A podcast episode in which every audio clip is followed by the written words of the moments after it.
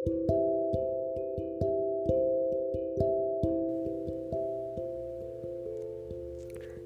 الطبطبة أحيانا يجيك شخص يشكي لك من أي شيء بالحياة. ممكن ضغط الحياة وظروف الحياة. ممكن ضغط مادي ممكن نفسي ممكن معنوي. يحتاج منك جلسة هادية. يحتاج منك جلسة هادية. تاخذ العالم ثاني لين يحس نفسه فارغ من الضغوط صعب أن ترك العالم كله واختارك عشان يقول لك اللي مضايقه وترد عليه رد وبرود وما تهتم. صعبة تجلس ساكت بدون ما تبذل أي جهد على الأقل اسمعه زين أعطيه طاقة إيجابية.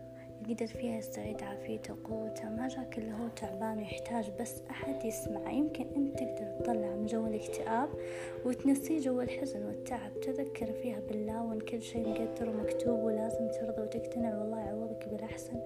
حاول تمتص غضبه من داخل أعطيه حماس يحب الحياة حتى لو ما بيدك شيء فعلا. ممكن بعد كلامك يتغير رأيه ويسمع شعورك بالموضوع. ممكن أنت تكون سبب فرحة قلبه بس حاول تطبطب عليه بحكيك مع لا تكون قاسي بالنصيحة في أسلوب معين لازم تمشي عليه. وإن عصبت عليه وحطيت حرتك فيه بيزعل منك. اللي تقوله تعلمه لو سويت كذا وكذا ترى بصير كذا. ولو مثلا أهملت الموضوع ما راح تعجبك النتائج. لازم تعطيه تقرير كامل عن الشيء اللي بيصير معه بعدين عشان يقتنع بكلامك ويسوي أي شيء يغير مزاجه يبرد قلبه ويحس فعلا بأنه مرتاح وسعيد.